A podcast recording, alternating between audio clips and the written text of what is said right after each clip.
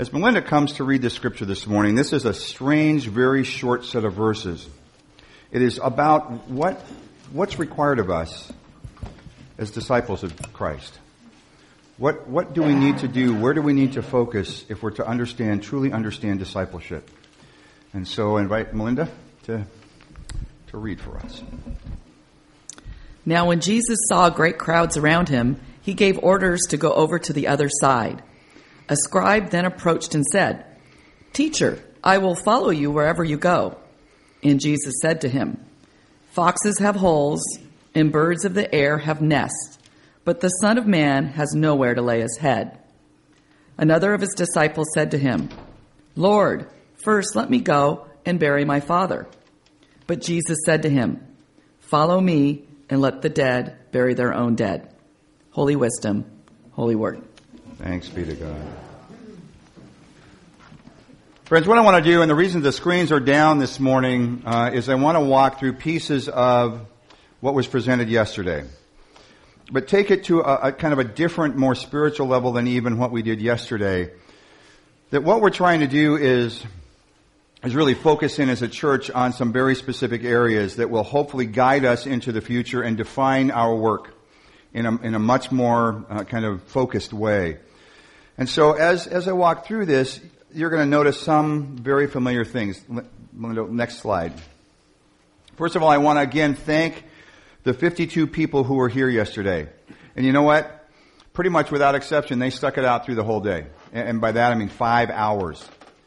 What was, what was overwhelming to me and to Jenny um, was just the, the depth of the conversation, the openness of the communication, the honesty that was, that was shared there as we explore this kind of um, not really shift in direction, but, but focusing in a little more on, on those things that define us and will direct us. And they're going to center on these two words, and you see them up here right now. First of all, I want to say, we are unapologetically Christian. Now, here's what we're not. We are not judgmentally Christian. And there is a significant difference between these two. We are not finger pointing Christians. We are not necessarily Bible upside the head, two by four Christians, but we are Christian. We are followers of Jesus. There is not one of us, not one of us that can't get better or learn something new about what it means to be a follower of Jesus. So one of the areas that we focus on is discipleship.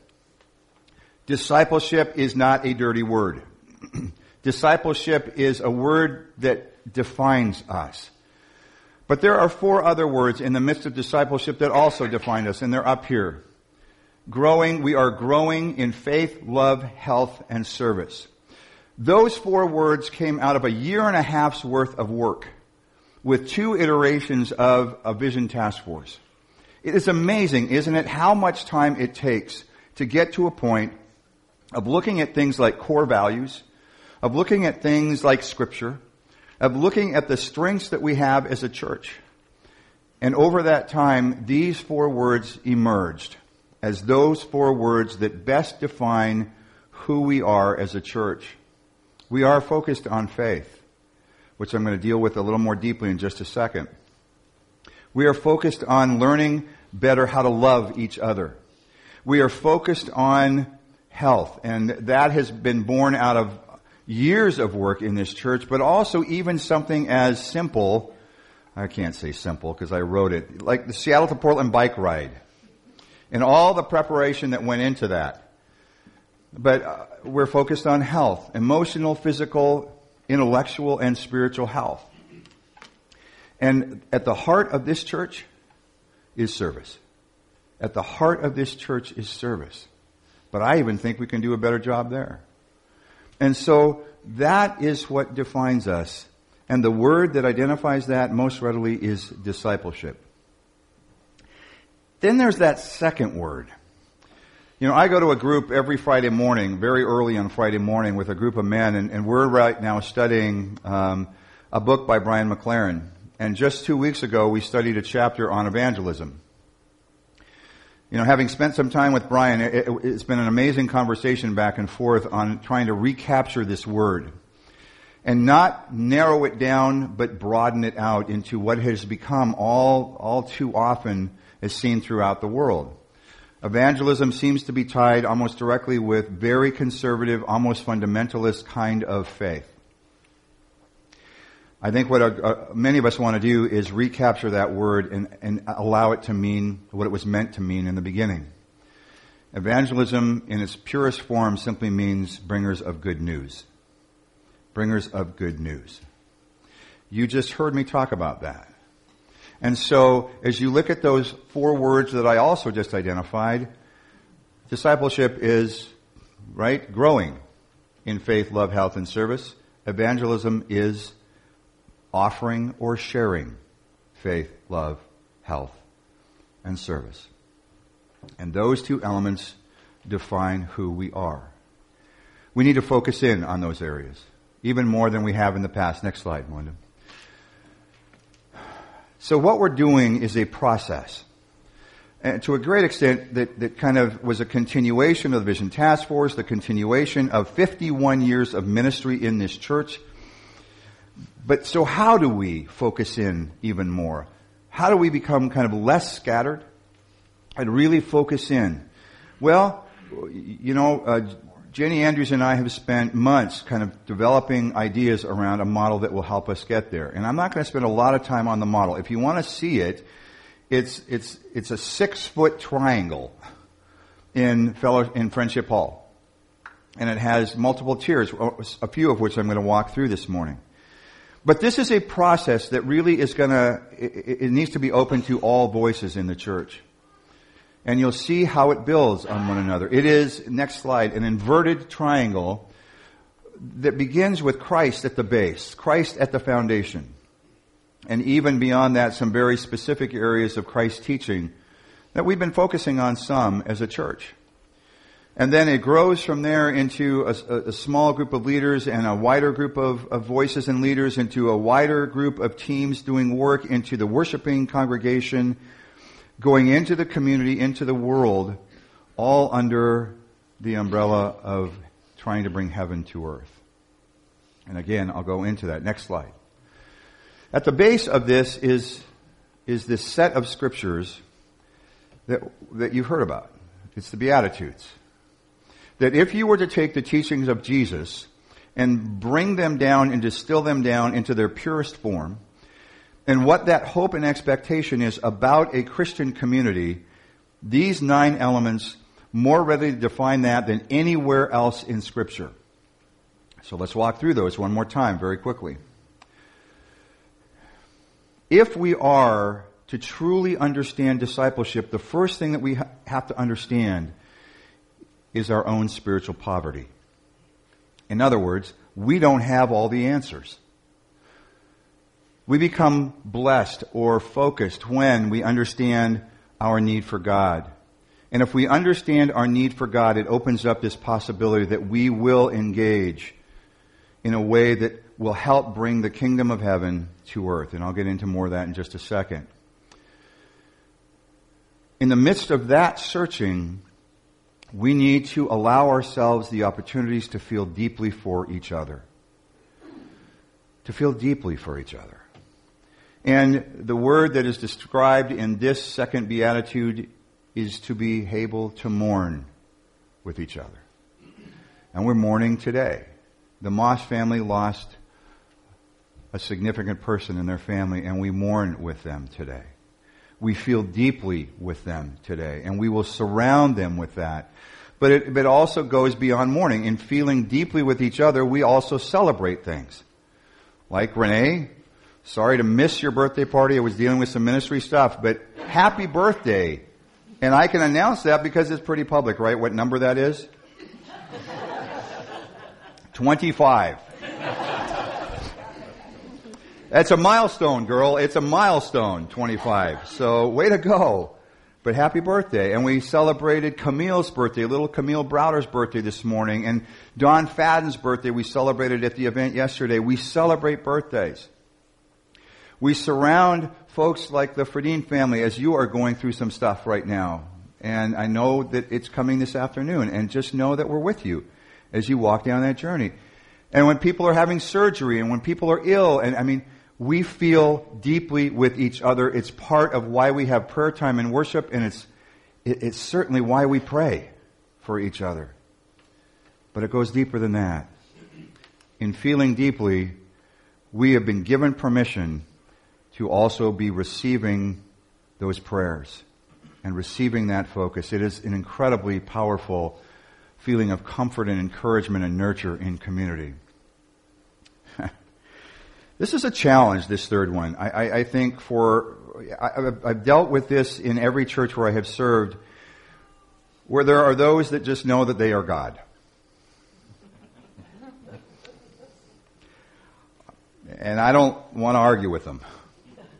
Because it just takes an enormous amount of stress. And, and, and at the same time, uh, if we recognize that none of us are God and that we can all learn as disciples, it opens up tremendous possibilities to share with each other. I shared two instances yesterday and uh, in the church that were just so overtly negative. And so what do we do with those? And, and, the response that came back is we surround those individuals who would act that way or do those kinds of things with love and with grace and with redirection in love and grace.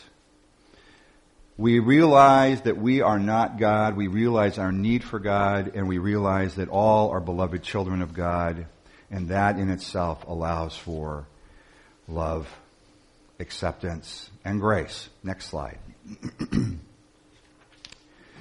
we are motivated to go deeper like, the, like those who are hungry are motivated to find food, and those in the desert who are thirsty who are motivated to find water to be quenched. That is the level at which we are to be motivated to go deeper and to find out more information. And if we are motivated that way and we seek that way, we will be fed and filled with understanding. We also recognize those who are in need of mercy. And mercy is not mourning. Mercy is a time where we help. We forgive. We are motivated to be merciful with each other. And that attitude alone allows and opens up the possibility of also, because we all need it at some times in our lives, is to receive mercy, that reciprocal miracle of relationship. And we recognize that in that there is a giving and receiving that creates deeper power and deeper love and grace. Blessed are those who recognize their need for purity, who when we fail, and we all do, all of us do, when we fail, we understand that in a community of love and grace, we can go to those folks and ask for forgiveness. When we fail God, we know that we believe in a God who loves us dearly and we can go to God and ask for forgiveness and grace. And it is what we do and I have to tell you, I don't know of anywhere else in the world, anywhere, where that kind of community is seeking to be set up. And if we can do that, we will experience God not only in each other, but in the grace and forgiveness we feel from God. Next slide. And here's the, here's the bottom line. We are peacemakers. We are peacemakers at every single level. And the peace that we offer and the peace that we seek goes beyond the normal kind of peace. It is a peace that passes understanding. It a peace, it's a peace that can only be experienced in a relationship with God. And if you have yet, if you have yet to experience that, I want to continue to challenge you to create space in your life where you can just dwell in God's presence and as soon as you decide to do that, as soon as you create that space, believe me, that peace will come. It will. But we also need to find those places where peace is needed and go and offer those levels of peace. And that is a part of the evangelism. And blessed are those who stand together no matter what. No matter what happens, no matter whether or not we're in conflict, no matter whether or not we are in absolute agreement, no matter what, we stand together as a body of Christ. No matter whether we're in first service or second, no matter what, we stand together. We stand together and understand that sometimes and maybe more often than not, kind of like in marriage, compromise is miraculous. And we compromise with each other. We don't compromise our faith, but we compromise in our discussions. And we accept and we love. We accept and we love. And finally, blessed are those who are willing to take stands that may not be popular because of their faith. Heaven is theirs right here on earth. That encapsulates more than anything the teachings and actions of Jesus. And so as disciples, that's what is at our foundation. And what I just described is specific ways that we can grow in faith, in love, in health, and in service. But we don't stop there. Next slide, Melinda. What we're trying to create is a team that models that in very many ways. And I'm just going to run through these. A small group of dedicated disciples who are coming together to offer support and encouragement and prayer for the rest of the church. Next slide. And a wider group of 40 or 45 where people can come in, anyone can come in as any voice in the church to bring what they have, what, what they would like to see, what they're dreaming about or concerns they may have in this advisory council. And it, and it widens and supports the rest of the ministries of the church. That council represents the staff, it represents the the leadership, the core leadership team, and it re- represents every team, every group, every committee, every voice potentially in the church. Why? To support the next tier, which is the teams themselves, the doers. We are trying to remove the word committee from our vocabulary. It's been interesting in the process as I have come to some of you and asked you to serve in certain ways. As soon as I use the word committee, guess what happens? Oh no! No! No. I shared first service, I shared yesterday. It was amazing because some of, some of our folks are brand new, not only to Aldersgate, but also to United Methodism. And, and they saw the word trustees. And they came to me and in the narthex kind of leaned over and whispered in my ear and said, I, am looking at Don right now. I thought trustees had to deal with prison. Yesterday, a couple of our trustees said, it does. it does. But what was amazing out of that is what we're trying to create is a place that is not, you know, just you know making this three-year commitment to this group, but but but David Luce yesterday talked about offering opportunities for toe dipping. That maybe I have this idea and maybe I have this desire to do something in the church, but I just want to kind of dip my toe in to see how it is. Test the waters. And our hope is that this kind of design helps people to be able to toe dip a little bit or not feel like they're in prison for a, a term. But to explore maybe leadership or to explore something that interests them or to explore as a part of this body of Christ something for which they have passion. Next one. All of that comes together in this that we are a worshiping community. And it's our worship that centers us our worship that our hope is inspires us, our, our worship that can help direct us. And, and I want to remind us again, we are one body of Christ worshiping in two distinctive ways. One body of Christ worshiping in two distinctive ways. And our hope is if we are defined by the Beatitudes, that patience, that mercy, that feeling deeply for each other, that we will move beyond some of the other elements that, that, that we've seen in some of the conflicts between first and second service. Which means that, friends,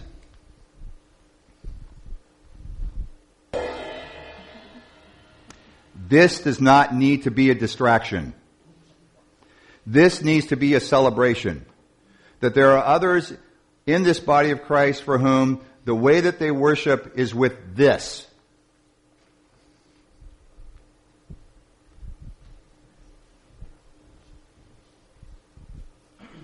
Hi. This does not need to be a distraction. This doesn't need to be a distraction, nor do these chairs and these unusual folks dressed in black robes. They are a distraction, I get that. But they don't need to be a distraction for those who worship at first service. We are one body of Christ worshiping in two ways, and let's just celebrate that. Matter of fact, I'd like to find other ways that we can worship.